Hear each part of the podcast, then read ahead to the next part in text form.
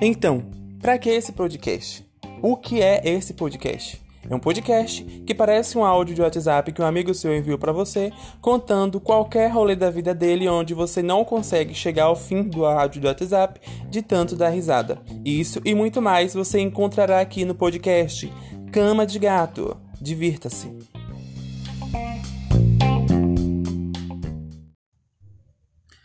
Olá, pessoas. Bom dia, boa tarde, boa noite, boa madrugada como eu disse, para o horário que você estiver ouvindo, já que nessa quarentena estamos acordando duas e almoçando às 17. Mas é isso. Quer dizer, algumas pessoas, né? Hoje vamos ter um convidado especial, Dona Cleide. Fala oi, Cleide. Oi. e vou contar sobre uma história muito dramática onde Dona Cleide quase ia morrendo, coitada. Né?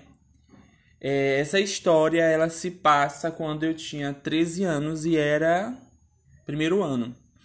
E o que acontece? Na minha sala, eu estudava no colégio aqui no bairro e na minha sala tinham pessoas que vai de 13 anos, que era o meu caso, a pessoas de 30, né? Mas é isso, o rolê era esse.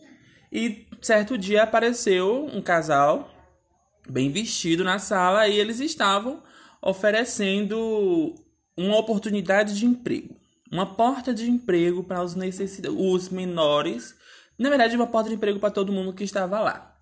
Deram um papel anunciando o dia, a data que as pessoas iam, e, quem fosse iria passar por uma entrevista e após a entrevista ia conseguir um emprego. Meu filho, e na minha mente estava que essa esse casal tinham passado só apenas no colégio aqui, no meu bairro. Não, eles passaram no colégio de, da cidade todinha. Eu vim extremamente contente para casa e dei o papel à minha mãe, achando que eu já ia trabalhar, porque o meu sonho era conseguir um emprego, meu filho. Aí tá bom. E manhã foi, que a coitada sempre cai na, nas minhas é, loucuras, e é, vai a gente fazer essa entrevista de emprego. Primeiro, a gente teve que acordar quatro e meia da manhã, ou cinco horas, não sei, pra pegar o ônibus. Quando a gente entrou no ônibus, já tinha uma multidão de gente. Meus colegas todos estavam nesse ônibus. E as mães. As mães dos meus colegas. E quanto esse ônibus até chegar no centro da cidade, todo mundo que morava nos bairros foi entrando com um papelzinho na mão, uma pasta de documento e uma roupa estranha. E para começar, né, a roupa que eu tinha era uma roupa de extremamente cafona, era um sapato social, uma calça jeans, uma calça jeans não, uma calça de Oxford cinza, uma blusa verde e manhã nem sei como era que ela usava.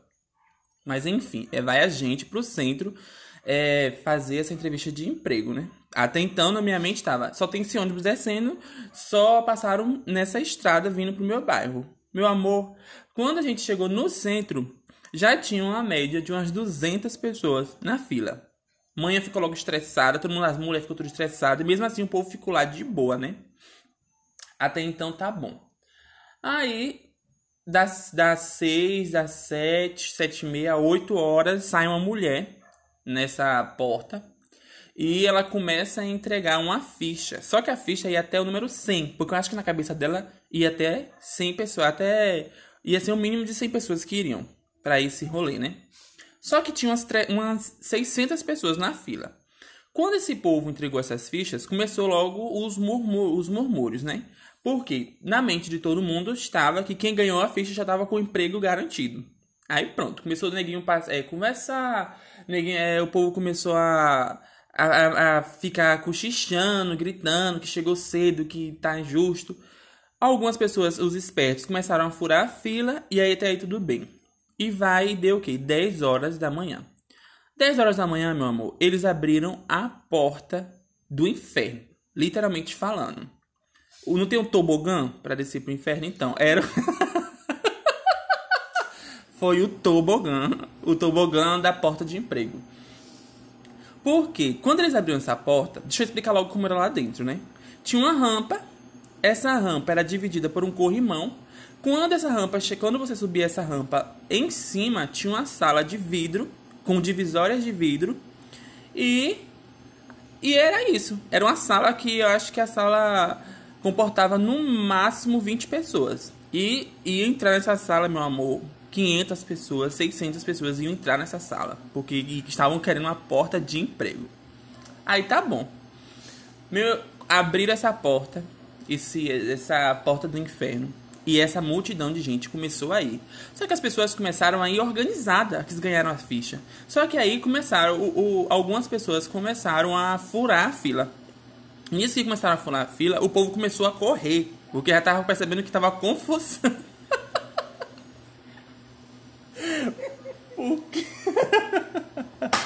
Gente, isso aqui é manhã rindo, porque ela tá relembrando uma tristeza que ela passou.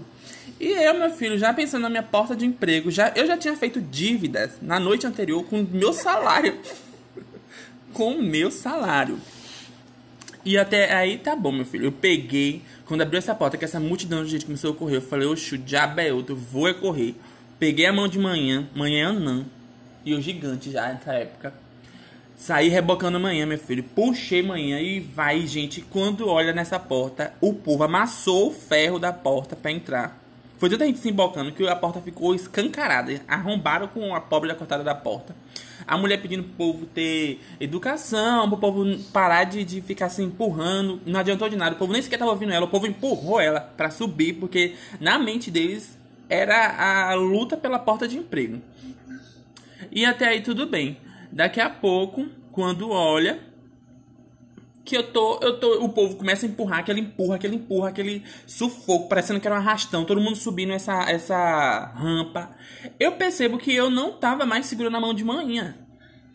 Eu, minha mãe sumiu no meio do povo. E sabe onde eu estava? Eu estava no começo da rampa, porque a minha barriga estava enganchada no corrimão, na ponta do corrimão. E manhã, tadinha, estava subindo. Na verdade, ela não estava subindo, ela estava sendo arrastada. arrastada pela multidão de gente e gritando. E ela gritava lá de cima, Jonathan! E eu gritava cá de baixo, mãe, amanhã, gente, vocês vão matar minha mãe. E amanhã, e amanhã não, gente. E o povo esmagava a coitada por cima dela. Só sei que teve uma hora que eu conseguisse me soltar dessa rampa, que o povo tava me empurrando, aquela multidão de gente, e eu comecei a ser arrastado junto com o povo. Aí quando chega lá em cima, velho, tinha uma multidão de gente. O povo estava gritando, desesperado, tinha gente passando mal, gente desmaiando. Só que o povo não tava pouco se lixando para quem estava desmaiando. Por quê? Eu acho que estava até feliz. Porque quando tinha gente. Do meu lado, a gente tinha uma véia, uma pessoa idosa, desmaiando, desmaiada. A filha gritando pelo socorro, por ajuda, e eu desesperado procurando manhã. Aí, meu amor, quando eu olho procurando manhã nesse desespero, um calor, meu Deus do céu, já era mais ou menos meio-dia nesse vucu-vucu do povo se apertando nessa multidão. Quando eu olho pro vidro, tá bonita de manhã, da manhã. o povo estava apertando a cara de manhã no vidro. O cabelo de manhã tava todo lá pro alto, a bichinha toda sufocada, chorando. E ela, quando percebeu que o povo tava empurrando ela no vidro, que ela percebeu que esse vidro ia quebrar, tu não tem o desespero de manhã. Manhã gritava com todas as forças da vida dela. E ela é branca, ela começou a ficar vermelha, azul, lilás, começou a ficar um arco-íris, o cabelo todo lá pro alto. A, a Xuxa de manhã o povo levou. o povo tava, gente, esfregando a cabeça da coitada.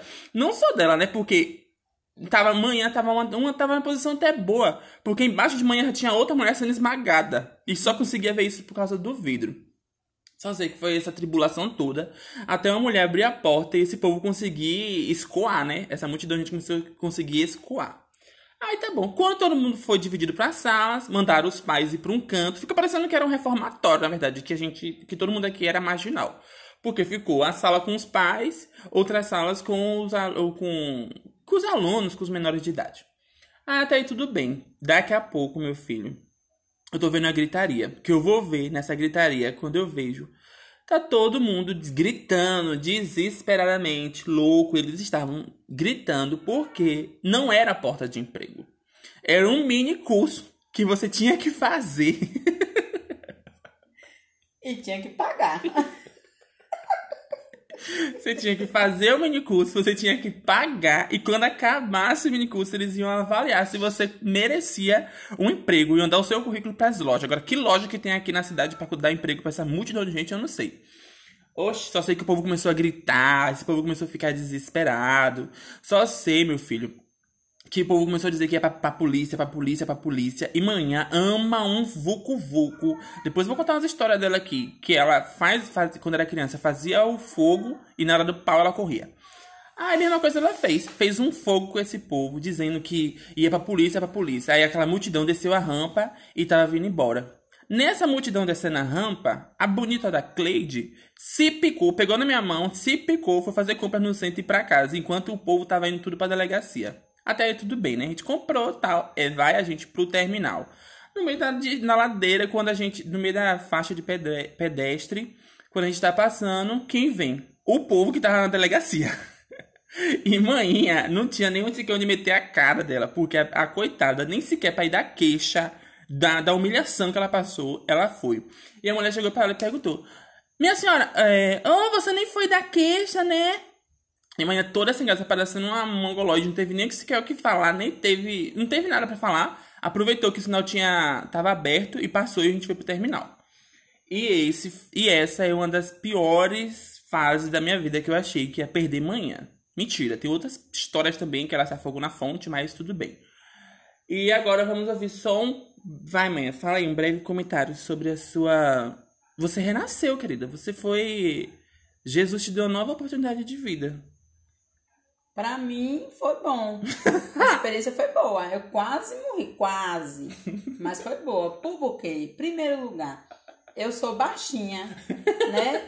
Gordinha, mas sou baixinha. E sabe que coisa pequena cabe em qualquer lugar. Então, a multidão me levava porque eu era pequenininha. E ele gigante ficou para trás. E eu gritava, filho! E ele gritava de lá, mãe! Ah, minha mãe! E eu gritava, com os braços esticados para tentar alcançar a mão dele. É tanto que na hora que a porta de vidro se abriu, que tentaram arrebentar minha cara no vidro, que a porta se abriu, eu fui jogada para dentro da sala junto com ele. Porque a minha mão garrava na mão dele e o suor, gente, era tanto suor que parecia que estava jogando duchas e duchas de água. Aqueles carros pipa em cima da gente. E a gente tentava se safar do povo para poder entrar na sala. E eu sei que escorregava tudo. Eu achava, meu Deus, quem tá jogando água na gente? Só que não era água, gente, era suor, suor. Era milhões de pessoas. Milhões não. Umas 300. É porque tudo eu acrescento. Se o peixe é grande, eu falo que o peixe é redondo, tão grande que é. Enfim, eu sei que nesse, nesse rolê todo aí, como ele fala, é, eu fui levar pra nessa sala junto com ele e eu não dei queixa não, sabe por quê? Porque eu tenho medo de polícia. Ao mesmo tempo que eu gosto da polícia, eu tenho medo dela. Ai, cagar no pau. Enfim, gente, essa é uma triste história de manhã. E novamente eu peço que vocês sigam o podcast, porque eu não tô conseguindo mais compartilhar para todo mundo que eu compartilhei de uma vez. E é isso. Dê, façam um feedback de vocês e até o próximo com a participação de Dona Cleide, maravilhosa. Dá um tchau, Cleide, pros seus fãs. Tchau. Dá um tchau mais romântico, mais. Tchau, povo lindo. é, tá bom. Tchau, gente. Beijos.